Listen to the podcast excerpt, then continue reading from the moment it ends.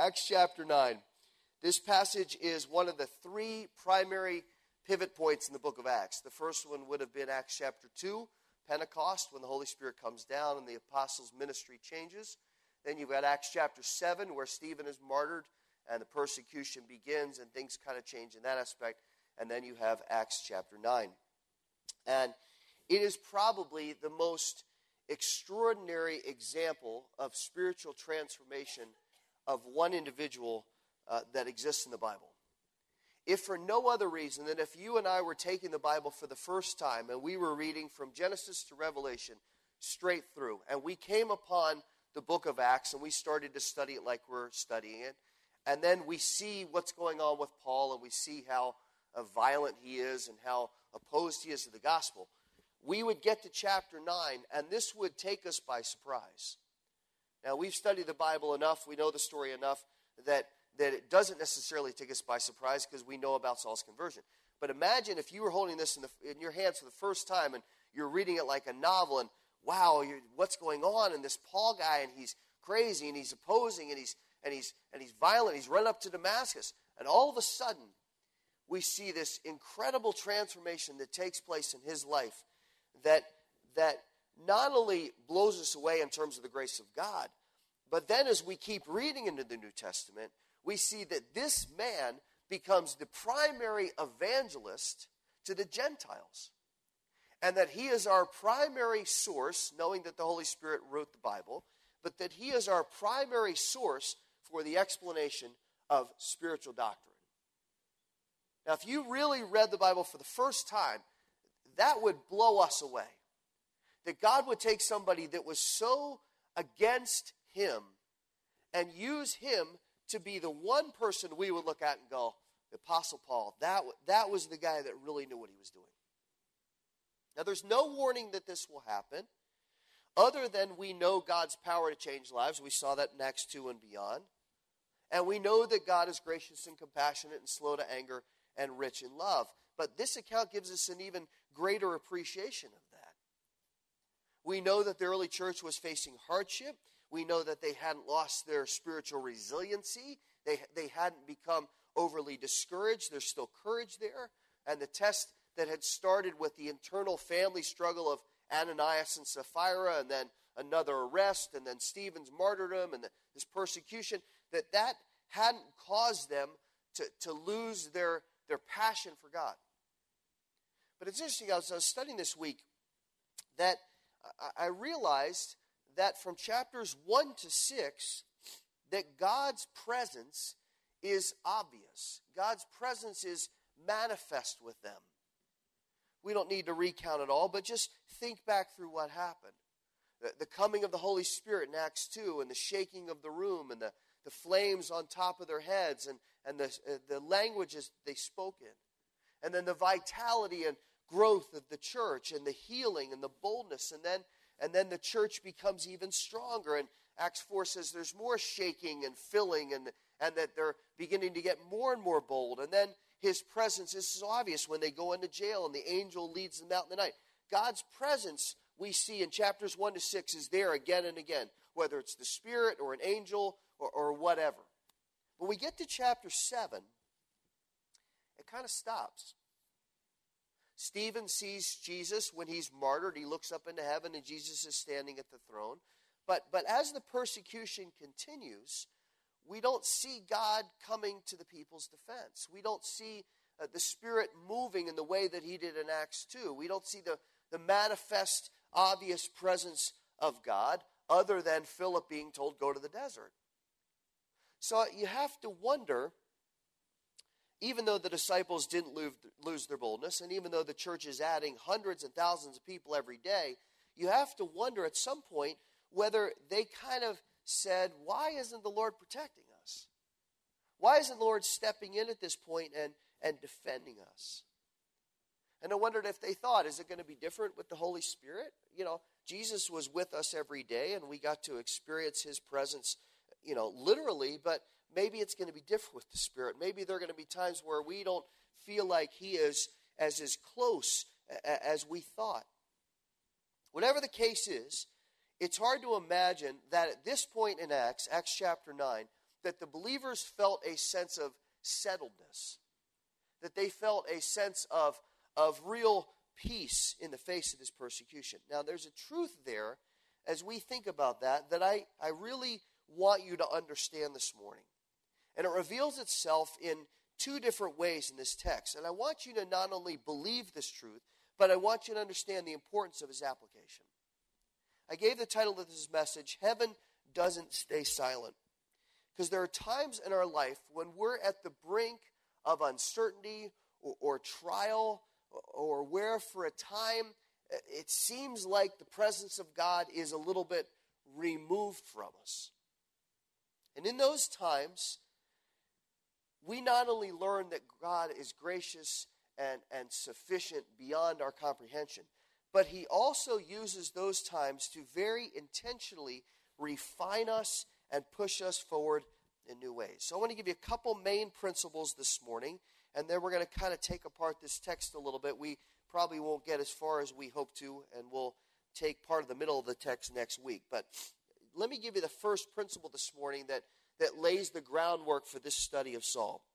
The principle is that heaven does not stay silent when God's people are in crisis. Heaven does not stay silent when God's people are in crisis. Now, I don't want you don't just glide over that truth because it seems really obvious, because I'm sure there are many times in our life where we've wondered if that's really true.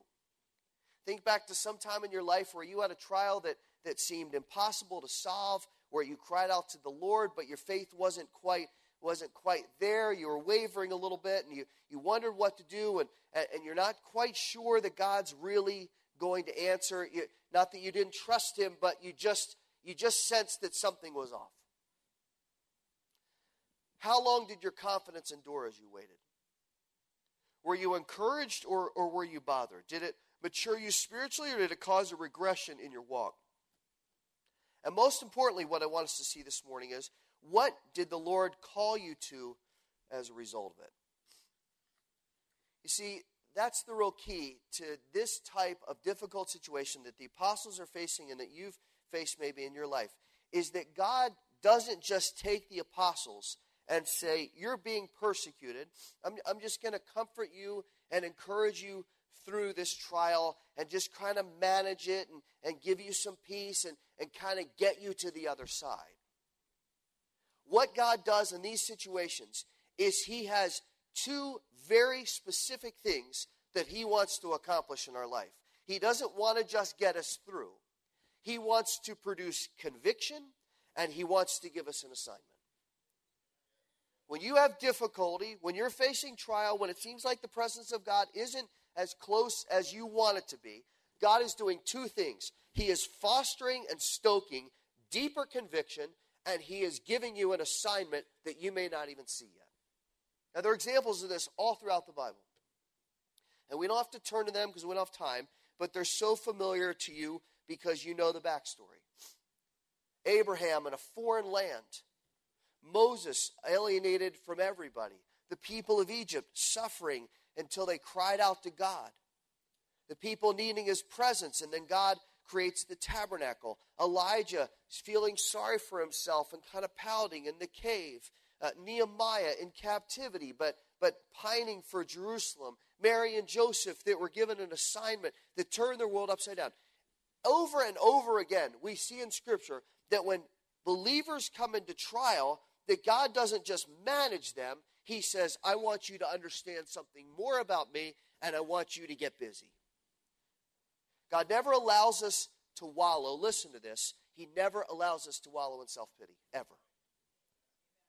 And we don't have any excuse to say, well, Paul, you don't understand the situation. It doesn't matter. God does not want you to wallow in self pity, wallow in self pity, because what's the first word of self pity? Self. What about me and what am I feeling and what am I experiencing? Doesn't matter. Because the purpose of salvation, the purpose of the spiritual walk, is not to say, What about me? It's to say, What about Christ? What has Christ done? What can Christ do? How is Christ sufficient? How is His Spirit in me? How is He training me? How is He guiding me? How is He stoking faith? How is He pushing me? What's He calling me to? That's the purpose. So He doesn't want us to just sit and be unhappy. And he doesn't want us to get dull to his mercy. Instead, he starts to create this deeper conviction and this deeper trust. And then he says, Okay, you get that? I got work for you to do. I got something for you to accomplish. The same thing happens. Look at the text I know we haven't read yet. Same thing happens in Acts 8 and 9. The pressure of the persecution causes the people to scatter. We see this at the start of chapter 8. The people start to scatter. They go away from Jerusalem. They start to settle in unlikely places like Samaria and Damascus. And while they're there, they begin to share their faith with passion and have discussion with people that, that had previously had nothing to do with Jesus Christ. Now they start to uh, share that with, with strong conviction. Now, I want you to turn back three pages to Acts chapter 1 and verse 8. Because the last thing Jesus told the disciples is you will receive power when the Holy Spirit has come upon you. That's chapter 2. And what will follow? You will be my witnesses in Jerusalem, chapter 2, chapter 3, chapter 4, and in all Judea and Samaria, chapter 7, chapter 8, and to the uttermost part of the earth, chapter 12 and beyond. Now, in Acts 2 to 4, the people could have adapted what they were doing and played it safe, and that would have been understandable. But what God did by bringing this crisis to them is push them out of the nest and cause them to fulfill exactly what Jesus had called them to do. It was a necessary impetus to get them to go forward. Would they have naturally gone to Samaria? Would they have naturally gone to Damascus? Why would you go to Damascus for Pete's sake? There was so much work to do in Jerusalem, and the church was thriving, and there's so much going on, and let's just stay here. But God didn't allow that. Persecution starts. And where do the people go? Samaria, Damascus. Jesus fulfills the calling in them by creating a situation that caused them now to go out and they become more fervent and more evangelistic and God's presence, even though it's not obvious, is still working in their life. And then you have this guy, Saul. They're doing this while the attack is severe, but God has his own plans for the chief persecutor. Look back at chapter 9 and verse 1. Now, Saul, still breathing threats and murder against the disciples of the Lord, went to the high priest and asked for letters from him to the synagogues at Damascus, so that if he found any belonging to the way, both men and women, he might bring them bound to Jerusalem. Now, stop there for a minute. The Spirit says that Saul was breathing threats and murders. The word in the Greek literally means to inhale, it means to, to breathe for the point of giving you life. Okay? Why does the Spirit use that word?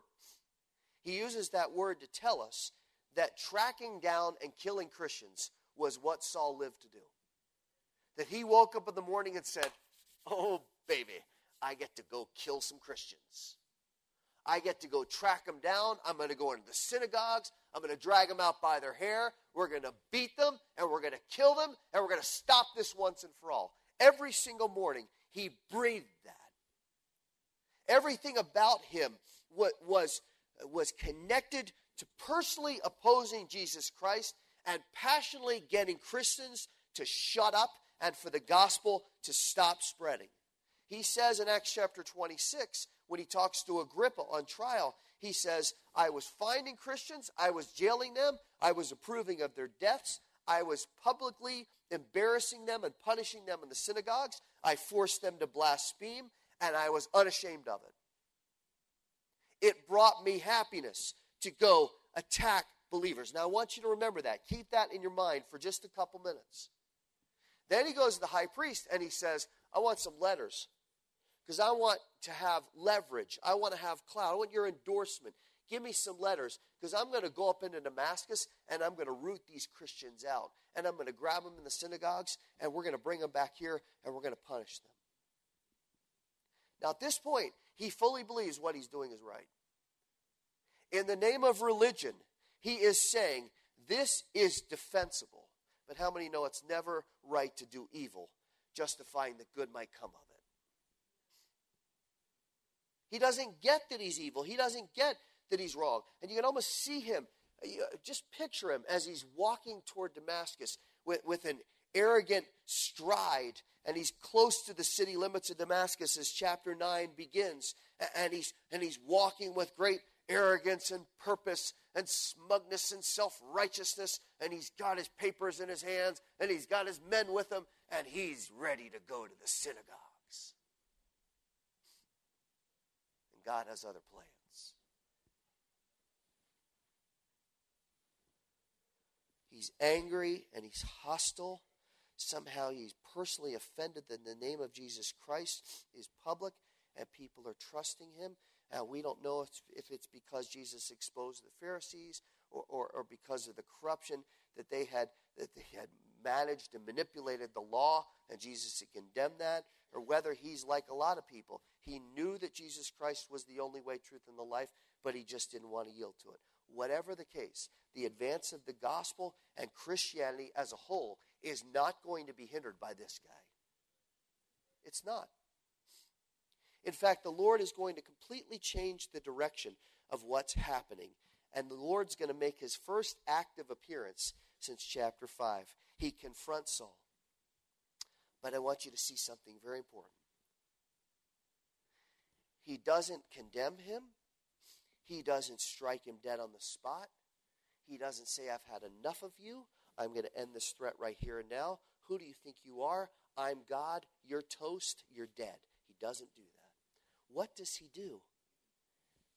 Oh, this is so wonderful. He transforms his heart and his mind, and he makes this guy the catalyst for the expansion of the gospel. That's, that's remarkable. And not only does he make him the catalyst for the expansion of the gospel then, but we're studying about him now. Paul couldn't have pictured this this morning, right? We're seeing Wisconsin. What's a Wisconsin? I'm still asking, what's a Wisconsin? I don't know. Why am I here? God takes the one who is most opposed and he turns him into the one who is most confident. And this is a very important spiritual principle I want you to see this morning that we cannot miss because it explains so much about how God works. God doesn't go after the symptoms, He goes after the source of the symptoms. God doesn't fight little skirmishes. Well, I got to stop this and this. Christians are being persecuted here and they're jailed here and this. He doesn't do that. He goes after the head of the snake. And he goes after the head of the snake in order to transform Saul's life. Not only does he confront what Saul's doing, but he completely transforms his heart. So, what had been the hindrance to the gospel and the hindrance to the maturation of believers actually becomes its greatest strength. And only God can do. Only God can create that kind of change. In the course of a moment, the course of history is changed because when man has his purposes and God intervenes, man's purposes have no chance. We can make the plans, we can figure out what we think is best, but when God intervenes, you don't have any power to counteract that. And that's the second principle I want you to see this morning, and that we can trust in is that heaven does not stay silent when God is being opposed. Think about this now in the perspective of all that's going on in the world and all that's going on in our country. The Lord will always defend his name. Always. So please don't get overly discouraged by the state of the world this morning or lose confidence that it's too far gone because the Lord's going to have his day. And all these leaders and arrogant people, like the ones in Iran and Russia and Egypt, who flaunt their power and think we're just going to wipe Israel off the map and they suppress Christianity and they think that they're like a modern day Saul, that they're just going to stop Christ. I got news for you. Jesus has already won the victory and he will defend his people. Now, this is a warning to us. Watch what you oppose. And be sure that what you defend pleases the Lord. Hear that this morning, church. Watch what you oppose and be sure that what you stand for pleases the Lord. Because you and I are going to have all kinds of subtle and overt choices every day of what we're going to stand for and what we're going to stand against. And part of those choices will be whether or not we oppose what the Word of God says. Now, I know that seems unthinkable. Well, Paul, I'm a believer and I'm in church and it's snowy and, and I love Lord. Good. I know you do. I do too. But we're still going to have all kinds of choices this week. They're going to test where we draw the line morally. And they're going to test how firm our character is. And they're going to test how much we allow our religious liberty, so to speak, to control us rather than the Word of God controlling us. Here's the bottom line be very, very careful not to oppose the Lord, and be very, very careful never to diminish his name. That's what Paul was doing. Even though he's fighting the apostles and the gospel of Christ, look how heaven responds. Now we got to read our text. Let's take it from verse 3. As he's traveling, it happened that he was approaching Damascus, and suddenly a light from heaven flashed around him, and he fell to the ground and heard a voice saying to him, Saul, Saul, why are you persecuting me? And he said, Who are you, Lord? And he said, I'm Jesus, whom you're persecuting. But get up and enter the city, and it will be told you what you must do. The men who traveled with him stood speechless, hearing the voice, but seeing no one. Saul got up from the ground, and though his eyes were open, he could not see anything. Leading him by the hand, they brought him into Damascus, and he was three days without sight and neither ate nor drank. Let's skip over the next section because we're going to study it next week. For seven days, end of verse 10. For several days he was with the disciples who were at Damascus, and immediately he began to proclaim Jesus in the synagogue, saying, He is the Son of God. All those hearing him continued to be amazed and were saying, Is this not he who in Jerusalem destroyed those who called on this name? And who had come here for the purpose of bringing them bound before the chief priests. But Saul kept increasing in strength and confounding the Jews who lived in Damascus by proving that this Jesus is the Christ. Heaven confronts Paul, or Saul. And Jesus says to him, Why are you persecuting me? Not why are you persecuting my followers, not why are you going after my disciples? Not, not why are you hurting my church? He says, Why are you persecuting me? The word there means to, to chase or pursue, to try to cause harassment, to kind of cause trouble. Saul thought that he was just threatening and persecuting a bunch of weak, uneducated, feeble, stubborn, misguided people who had rejected Judaism and the law and were following this Jesus guy. But he doesn't understand that that's not who he was going after. He was actually trying to persecute Christ.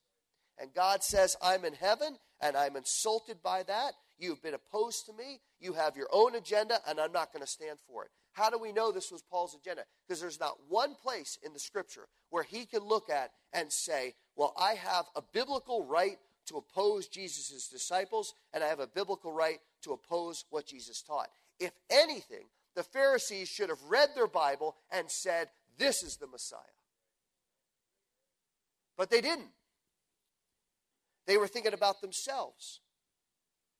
And Jesus said, You're not persecuting my people, you're persecuting me. Listen, any opposition, any resentment, any criticism, about us standing for conviction as believers. Any persecution is not against us, it is really against the Savior if, if, if we are truly representing Christ and not ourselves. You represent yourself, people will criticize you and they'll be justified. But if you stand for Christ and I stand for Christ and we represent Him and we live for Him and we honor Him, there are going to be people that hate us. There are going to be people that criticize us. There are people that revile us. There are people that even someday will persecute us. But Jesus says, it's not because of you, it's because of me. People don't like you, it's because you love me. Welcome to it. Everybody's not going to like you. In fact, a lot of people are going to hate your guts. You know why? Because you love. And then Jesus says, and that's when you're really blessed. And you go, what? No, that's when you're really that's when you really know you've got it. When you love me and people hate you, you're blessed. And we go, wait a second. Blessed means everything's happy. Uh uh Blessed means you've got God's approval. Blessed are you when men revile you and persecute you and say all manner of evil against you. What's the next line? For my sake. And look back at verse 5 for a minute. You guys got me worked up because you worship so well. Verse 5 Saul immediately recognizes Jesus as Lord, even though he can't see him. Now, Saul was arrogant. He didn't back down to anybody. He was the Pharisee of Pharisees. He had been trained by the most respected teacher, Gamaliel, that anybody had. He had ascended to the top of the Pharisees. He was the one leading the persecution. Everybody knew Saul. But when Jesus appears and the light goes on, Saul falls to the ground and he's trembling and he says, You're Lord. You're Lord. He doesn't see Jesus. But listen, faith is strongest when we don't see. And Saul immediately understands this one has power that even somebody like me that has power has to yield to. And then, how much did the chill go up his back when he said, Who are you, Lord? He can't see. And he hears the words, I'm Jesus. How much did he shudder? An understatement of the day. Say, uh oh. Uh oh. I am Jesus, who you are persecuting. I'm the one you hate so much. I'm the one you're trying to stop. And in that moment, listen now, Saul understands that he has been an offense to heaven because of his sin. Not just his sin of persecuting believers, but all his sin. And for God to forgive him and for him to be used in powerful ways, right at the outset, before his heart is changed, this is always required. He must first acknowledge himself as a sinner. You cannot be saved. Listen now, I'm not giving new doctrine. Hear what I'm saying. You cannot be saved without repentance. You cannot be saved without turning and saying, I'm not going that way anymore. That's why John the Baptist's first word was repent. That's why Jesus' first word was repent. That's why the apostles say repent. Because you have to decide, I can't do this anymore. The grace of God is so overwhelming and so compelling, and God has been gracious, and I don't deserve it, and I've got to declare to Him, I'm awful, I'm nothing, I'm worthless. It is by your grace that I'm saved. It's not by anything I'm doing, and Lord, I turn from it. Every single one of us has to come to that point because your sin and my sin caused the death of Jesus Christ. So for Saul, he's just watched the man who stood for Christ and defended Christ and prayed to Christ as he is being killed for Christ. And he looks at that and he says, and I, I believe this is the moment maybe where he first understands what it means to die to self. He'll teach that so well in Ephesians. I think for the first time, he gets it. there is evil in me that I have never seen before, and all that I have done and accomplished, Philippians 3, is worthless compared to knowing Christ. So I am yielding myself to Christ. Who are you, Lord? I'm Jesus whom you persecute. And Saul's life changed right there. And God says, Get up. And in verse 6, we see that he obeys. And verse 8, we see that he humbly travels to Damascus. And in verse 9, we see that he prepares himself with fasting for three days. Was that a show? Was that a ploy to trap Christians? Is this sincere? Some of the believers were nervous. Hey, this is Saul. Even, even the man that he's going to go see, Ananias, will study next week. He's like, Lord, come on, this is Saul. You want him in my house? What are you, crazy? I mean, he doesn't say that, but that's in his head, right? Really? How do we know this was genuine? How, how, do we know when faith is authentic? Let me give you three quick statements how you know when faith is authentic. Number one, there's a humble and repentant attitude towards sin. Even the smallest hardness towards sin divides the heart and mind and creates a callousness that's easy to discern. How do you know someone who is consistently humble and doesn't draw attention to themselves because they love the Lord and they know that it's all about the Lord and that attitude is exemplary? That there is a humble and repentant attitude towards sin even for some of us who have been saved over 35 years. I won't ask for hands. I've been saved 38 years this summer. I, at this point, should have a very humble and repentant attitude towards sin. When sin happens, I should immediately say, Lord, why did I do that? That's not what I want to be. Number two, there's an immediate response when the Lord calls you to act. Paul's response to the call is instantaneous and unhesitant. There's no resistance, there's no doubt about its authenticity, there, there is no argument. Remember, this is the man who was most violently opposed to Jesus Christ, and immediately he's changed. It's even a contrast to Abraham's bargaining and Elijah's pouting and David's deceptions. And those were men of God. His conversion is instantaneous. And then, third, look at it there's a readiness to trust the Lord even when the details aren't clear. It goes without saying, church, that fear and doubt contradict faith. But it is amazing to me how many believers over the year that I have run into and talked to that think it is perfectly acceptable to live in fear, worry, and doubt. God only gives us the information we need to determine whether we're going to trust Him. An authentic faith trusts and is content in any circumstance. And Paul exemplifies that early on. He had been feisty and self righteous and arrogant and argumentative, and even blindness wasn't going to stop him if his heart's still not right. But you can see it. What a beautiful picture as his friends guide him by the arm and he's walking toward Damascus blinded. Not, not, oh, I can't wait to get to the synagogue and somebody will show me who the Christians are. Lord, I'm yours. Lead me. Can't see. I don't know what's going on, but this is different. He's humble and dependent physically and spiritually. And this is where we see, let's close with this, the miraculous aspect of God's love and mercy. He doesn't rain judgment down on Saul, and if there was anybody that deserved it, it's him. He doesn't penalize him. He doesn't say, All right, you've been a bad guy. You're going to have to go through a penance process until I know that you have earned the right to serve me. He says, Right now, I got plans for you. And these plans are not small.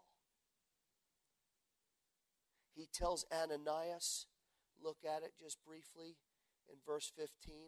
He says, He is a chosen instrument of mine to bear my name. This guy right here, Ananias, I got a plan for him.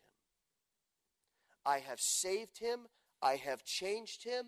He is different. You're going to have to trust me on that and I have a very distinct purpose. I'm not going to blow him off the page, and I'm not going to make him wait 12 years until he's ready.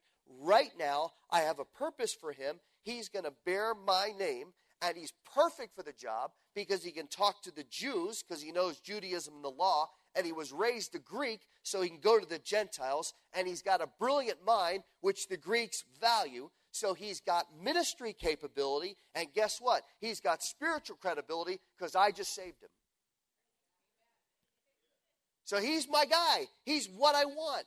And he's got an amazing story. And when he starts to talk about what happens, people are going to get saved. And look at what happens in verses 20 to 22.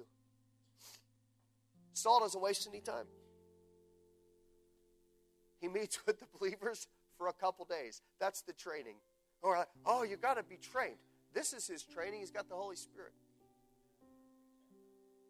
And he walks out and he says, Jesus Christ is Lord. And they go, What? Wait. I need a 20. This, that guy, right? This guy's the one that said that? refresh my memory. I know I don't have Google, but isn't that the guy that's been killing Christians? Yep. Now, I, I, I may be wrong. There's a lot of noise in here. Did he just say Jesus Christ is Lord? Mm-hmm. Did he mean it? Oh, you can't imagine. You cannot imagine. It's an absolute reversal of personality there's an absolute reversal of purpose. There's an absolute reversal of faith. And people are amazed. And they recognize him as the one that had persecuted Christians. But now he's standing boldly for Jesus Christ. Let me give you the last truth heaven doesn't stay silent when God's work needs to be done.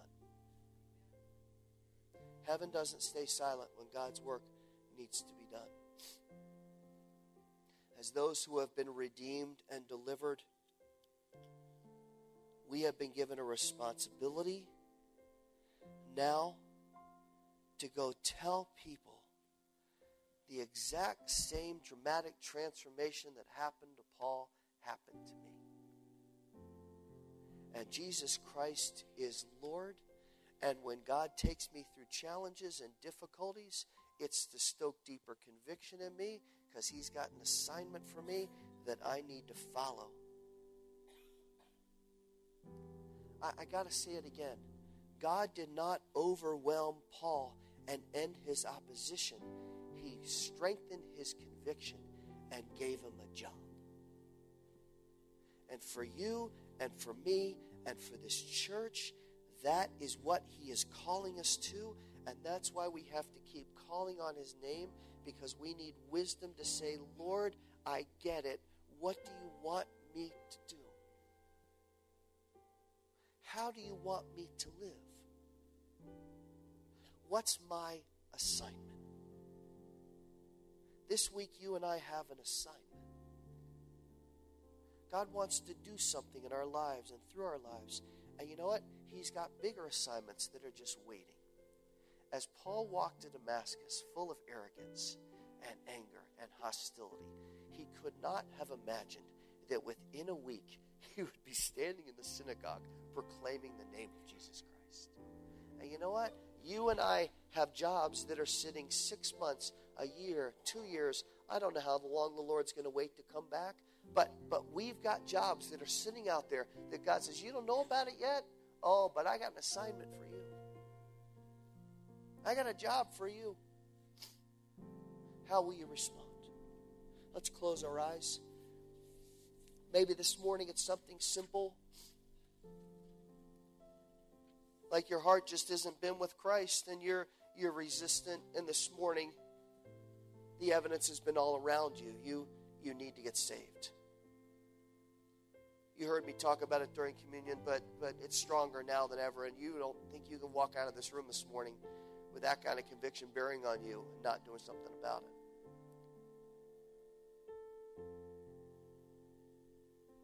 this morning, God has given you the opportunity to be redeemed from your sin forever.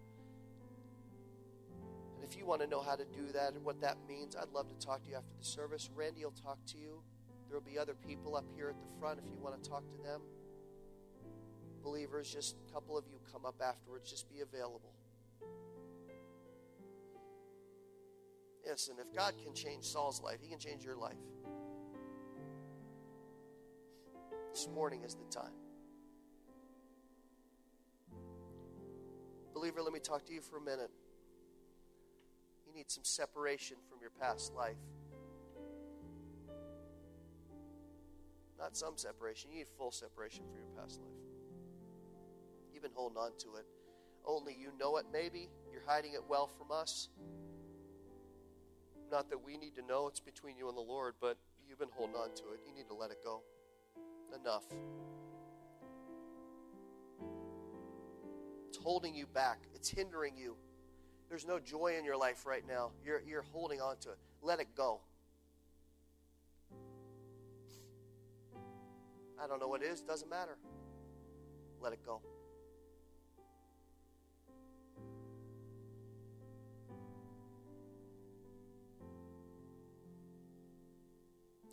Or you just have been hesitant. Lord's stirring your heart, the Lord's calling you to some things, but you're just, you're busy, a lot on your plate, not sure what that means. You got to trust the Lord. I know that's such an easy thing to say, but you got to trust the Lord. He knows what He's doing, He knows what He wants to accomplish in your life. From breathing threats to standing proclaiming Christ in a week. Only God can do that. God wants to do that in some of our lives. God wants to do a fresh work in some of your lives. You got to yield yourself to that and say, Lord, whatever you want. And I know that's scary to you, and I know you're fearful of what it will mean. And I want to tell you, there is nothing better than trusting the Lord's leading just trust Him.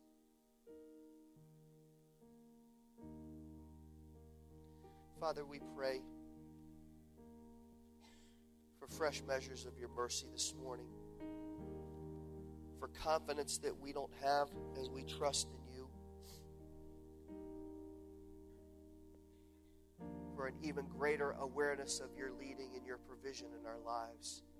Lord, you're so good. What a celebration we've had this morning of how great and wonderful you are. Lord, we thank you and praise you for what you have done in our lives and what you're going to continue to do in our lives. We thank you that we look toward eternity and have complete confidence that we're yours and that nothing can take that away. We praise you for that this morning. Now, Father, continue to work in our lives, we pray. Continue to give us the confidence and the boldness to serve you even in days that are evil because we love you. We thank you and praise you, Lord. We thank you and praise you for who you are. Pray this in Jesus' name. Amen. We have Parker play through Amazing Grace. And while he does, I want you just to take some time to look in our heart one of the things that struck me as Paul taught was that we're all on a road to Damascus right now because the smallest sin separates us from where God wants us. There's a powerful ministry that can be done in our lives through us if we open ourselves up to God's Spirit. Like Paul said to us to let those things go from our past. So let's pray for one more minute while Parker plays, and then we're going to sing Amazing Grace together. If someone needs ministry, if someone wants prayer, the front is always open. Feel free to come down. We're happy to pray with you. But this is a moment where we can set our stake in the ground and say, from this moment forward, Lord, I'm going to turn my life fully over to you, not hold on to those little things. So let's